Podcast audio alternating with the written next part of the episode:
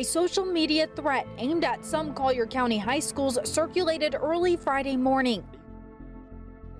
It turned out to be a hoax. But how do law enforcement officers tell the difference between a hoax and a credible threat? In an era when kids can say anything online at any time, how do we weed out the fake threats and keep students safe from the real ones? In this episode, we'll explore how the Collier County Sheriff's Office unique relationship with the schools keeps children safe, and we'll look at a real life example of how a threat is assessed and investigated. This is Sworn Statement, a podcast by the Collier County Sheriff's Office under the direction of Sheriff Kevin Rambosk, where we explore the public safety issues unfolding here in Southwest Florida. I'm your host, Adam Fisher. Not every incident is a direct threat of school violence. Sometimes it's just a concerning behavior, and that's where that assessment piece comes in, not only from us and SIS, but the other members of, of the threat management team. Sergeant Jason Velasquez of the Collier County Sheriff's Office Special Investigations Section conducts those assessments and decides what's real and what's fake. Is this just a person who's screaming for help? Or is this an actual credible threat that we have to verify and then mitigate and neutralize as fast as possible. Since taking office in 2009, Collier County Sheriff Kevin Rambosk has made protecting our schools and our kids his top priority. To do that, Sheriff Rambosk created an innovative, multifaceted approach to school safety. It's known as CCSO's Threat Management Team. Sergeant Velasquez has been with the Sheriff's Office since 2005 and since 2017, he has worked as a detective in the Special Investigation Section, or SIS, which handles cases of a sensitive nature, including school threats. So, SIS is just one facet of the threat management team. It's comprised of the Youth Relations Bureau, Special Investigation Section, Behavioral Health Bureau, Delinquency Prevention Services Unit, and we have a threat assessment coordinator as well as a ranking member from CCPS that's involved. All those bureaus of the Sheriff's Office work together in close conjunction with Collier County Public Schools. However, it is SIS that investigates school threats. These threats can come from anywhere. It might be a comment overheard in the hallway, or a note passed in class, a message written on a wall, or, most likely these days, it could come through social media. And for the threat management team, it is essential to investigate every single rumor, message, or picture of threatening value, even if someone claims it's a joke. Because we want to resolve it. Because, yeah, we know a lot of these end up being a joke or, you know, they're not real, but we can't take, in this day and age, we can't take that for granted. History has taught us that lesson. All of these unfortunate situations that have happened, there have been signs and symptoms that people have dismissed. And if we don't learn those lessons, shame on us. That's Mark McDonald, the administrative supervisor for safety and security for Collier County Public Schools. He's thankful that the sheriff's office doesn't ignore any potential threat. We are very fortunate here in Collier County that we have a group of people that don't. They take it seriously. They work it to the there's nothing else to work to figure out is this is there anything to this?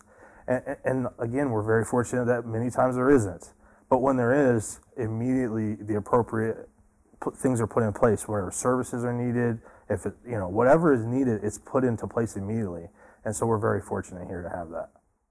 That's exactly what happened one night in October of 2021 when a potential threat surfaced that put the threat management team into action.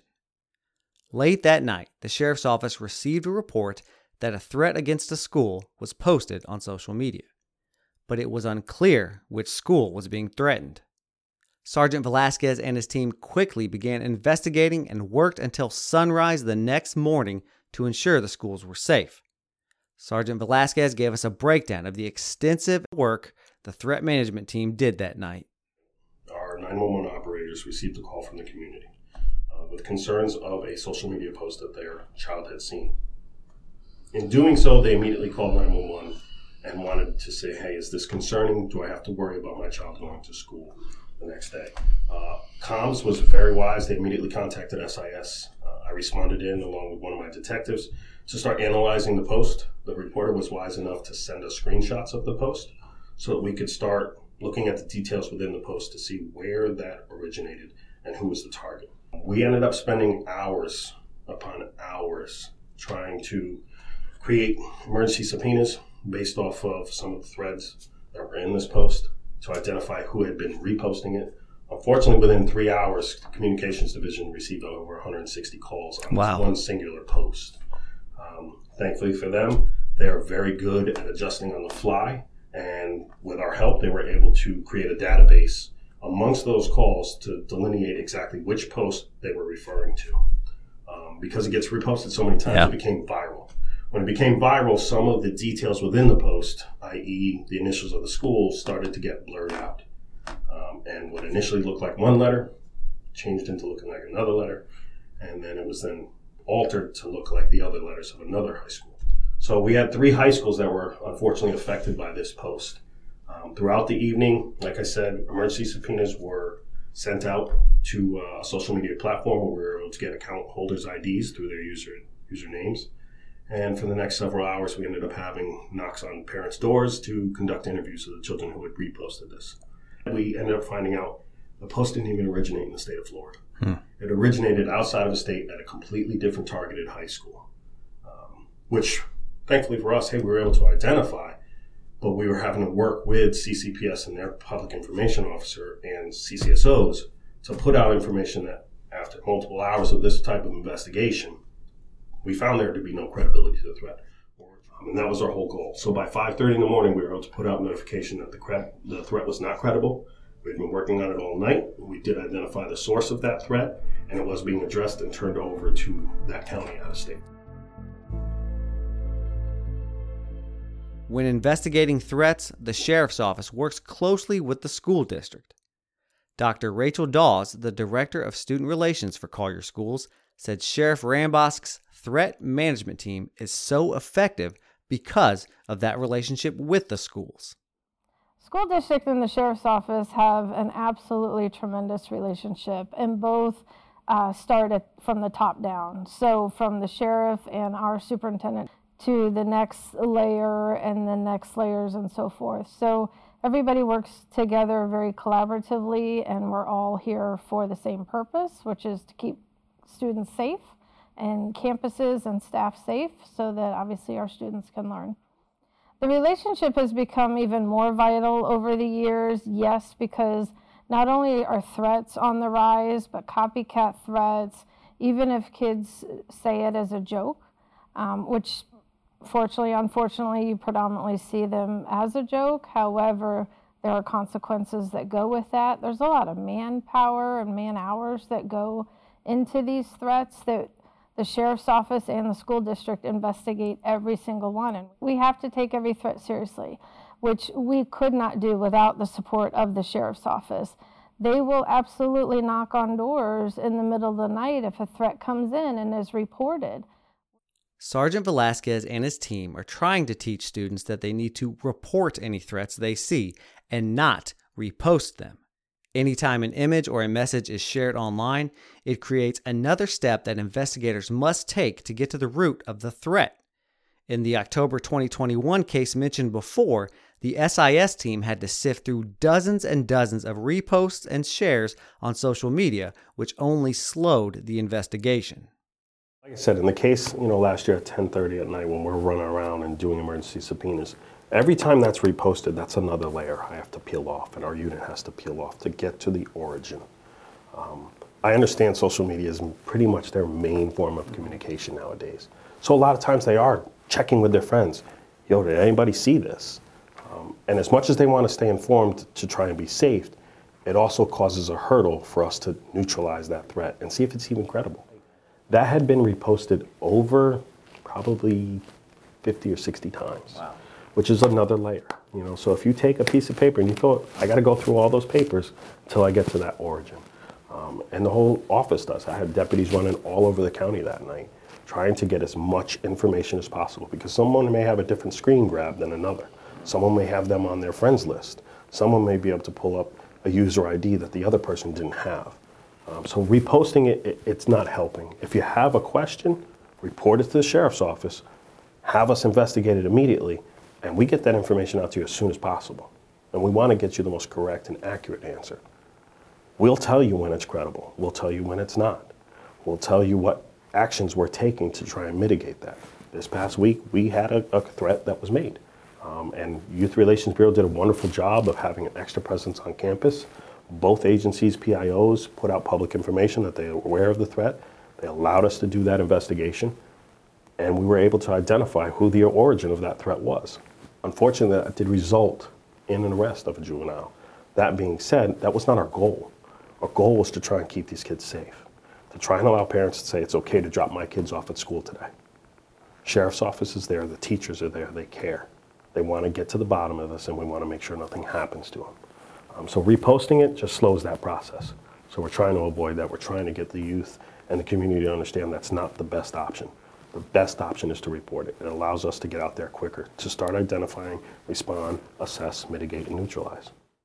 Uh, the quicker you allow law enforcement to get involved and to try and work on their process of mitigating those types of threats, the quicker we can get it resolved and the quicker people can go back to their normal function.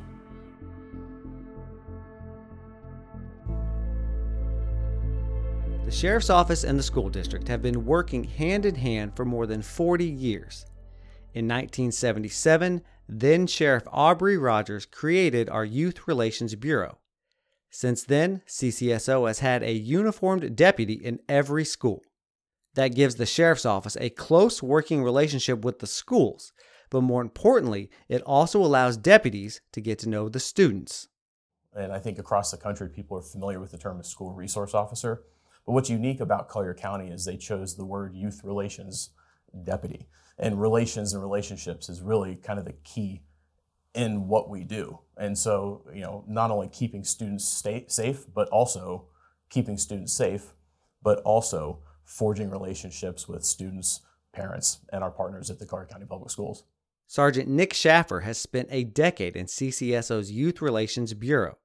Sergeant Schaffer said that when it comes to protecting the schools, gaining the trust of the students is an important part of detecting threats. And, and, and, most of the information that we get is actually from students, parents that are coming to the deputy at the school because of that relationship they built. It's very unique to have someone that's almost wedged between these two different organizations that, that kind of builds that, the bridges that gap. It is it's, it's very unique, I think, compared to different avenues or arenas within law enforcement where you do kind of go about your, your day, you get finished, you do a job, you go about your day. The kids that you know, the parents you know, the teachers you know, the administrators, they're there the day after, and the day after that, and the day after that. So it is it is personal, and there's almost a moral obligation you have to making sure that these kids are safe. It's become kind of your adjunct family. I don't know because of that obligation that we have, that the commitment we have to, to making sure that, that our kids are safe, that you could ever possibly consider taking a chance of not investigating every threat and, and missing that, that opportunity. When those threats are discovered, the Special Investigation Section, which we discussed earlier with Sergeant Velasquez, often turns to other divisions within the threat management team for help. That's where those relationships forged by the Youth Relations Bureau can become so important.